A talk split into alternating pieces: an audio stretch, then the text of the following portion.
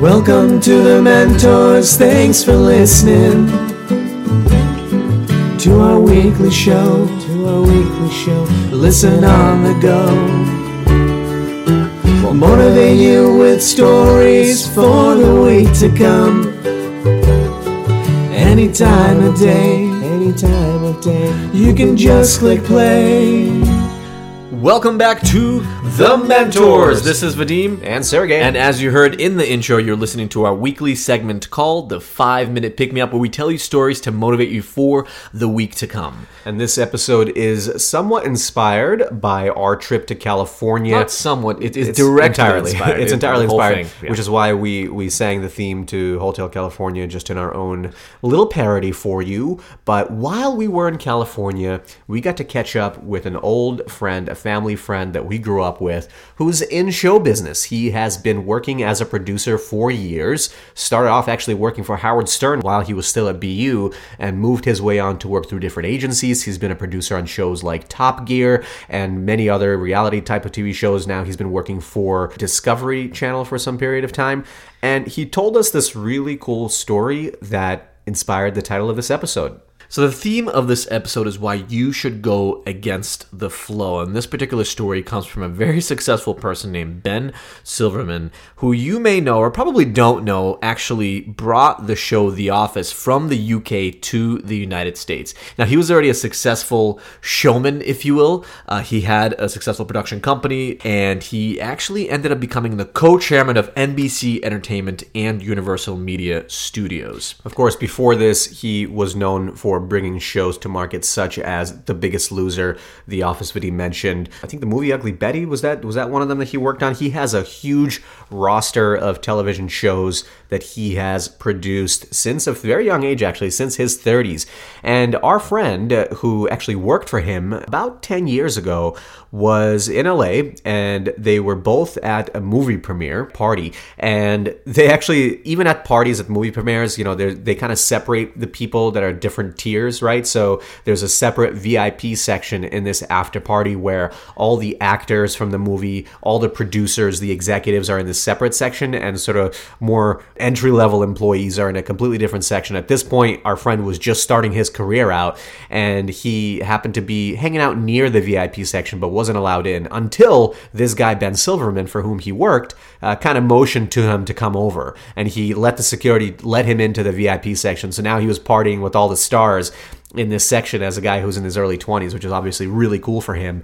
And the guy Ben came to him and he's like, Hey, you want all this, don't you? Now, this is probably, you know, one of these moments where he knows he's in a position of power and he knows he's talking to a junior guy, so he was kind of playing on that, but he asked him, "Do you want to know the secret to my success?" And of course, our friend was like, "Yeah, yeah, tell me, what is it?"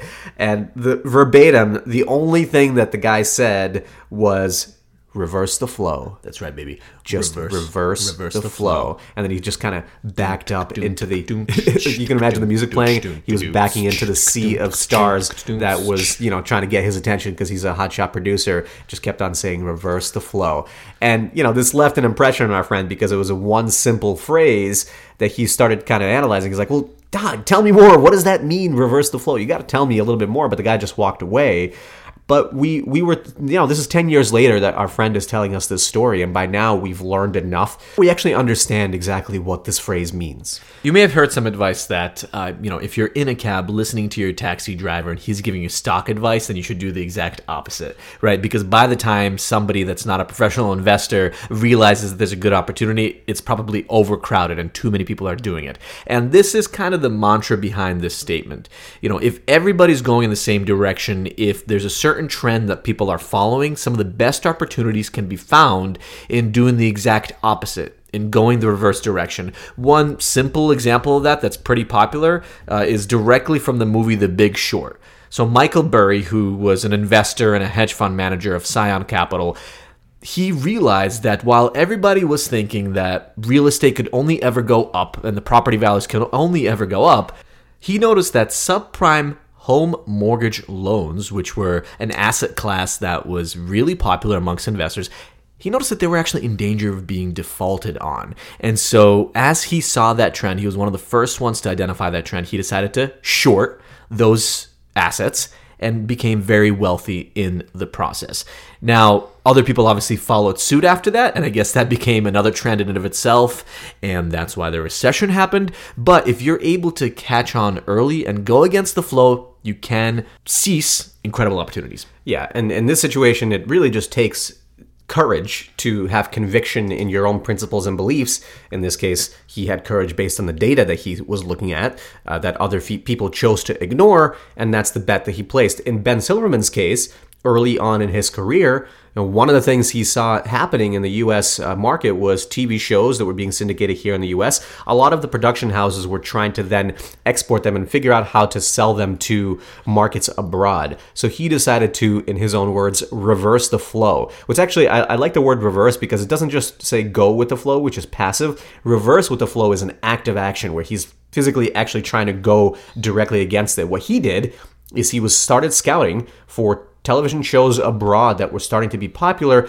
that had some interest in the US market. And one of those shows was the UK version of The Office that went kind of viral, only lasted like a few seasons, but Americans were starting to watch. And he saw that as an opportunity to bring that concept to the United States they brought The Office here. They recast it completely. Ricky Gervais, the original producer in the UK, became a producer here, and it became one of the most wildly successful shows in show business history because he was willing to reverse the flow. And obviously, that became eventually common practice as well. So, House of Cards, Homeland, some of the biggest shows now in the United States actually originated from foreign markets where they were already doing well and basically repurposed for the American audience. But we always want to leave you with a final example that's maybe a little bit more close to home, a little bit more realistic. And since we are constantly working with entrepreneurs in the student market, Sergey, why don't you share a story of a couple of successful entrepreneurs at NYU that you met that reversed the flow in terms of the market that they were addressing, the specific market they were addressing for women? So there was two women that were working on a e-commerce business around undergarments, in particular bras. Now, you might think the bra market is super saturated. There's so many players in the space. But it turns out that everybody that's in the bra market is focused on one of two things, either sexy type of lingerie or the new sort of progressive thing to do is to attach yourself to the body positivity movement. And now you're seeing all these major brands catch on and trying to do things with plus size models, with larger sizes, etc.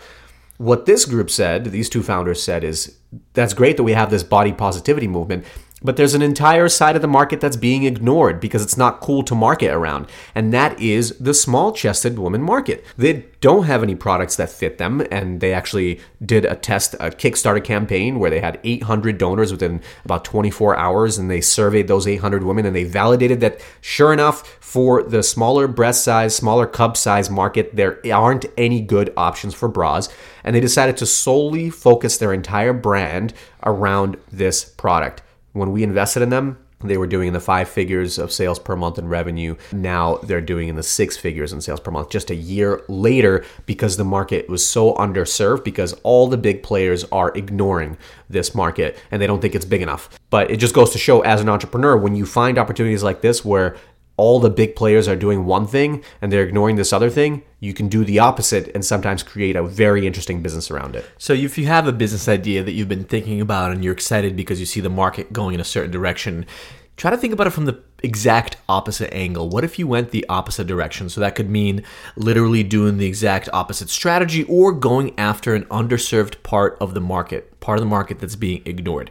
Oftentimes, that's where people are not looking, and that's where the biggest opportunities are. Even if some people are telling you the market is too small, do your own calculations, do your own math and analysis and tests. And if you have the conviction that it's not, then go ahead and give it a shot. And it's always fine, completely fine, to start going after a relatively small market as long as it's big enough for you to make some revenue off of, and then widening it after you find some success in that small market. After all, Facebook started with just a small student market, which is why a lot of investors in the East Coast did not want to invest. They thought it was too small.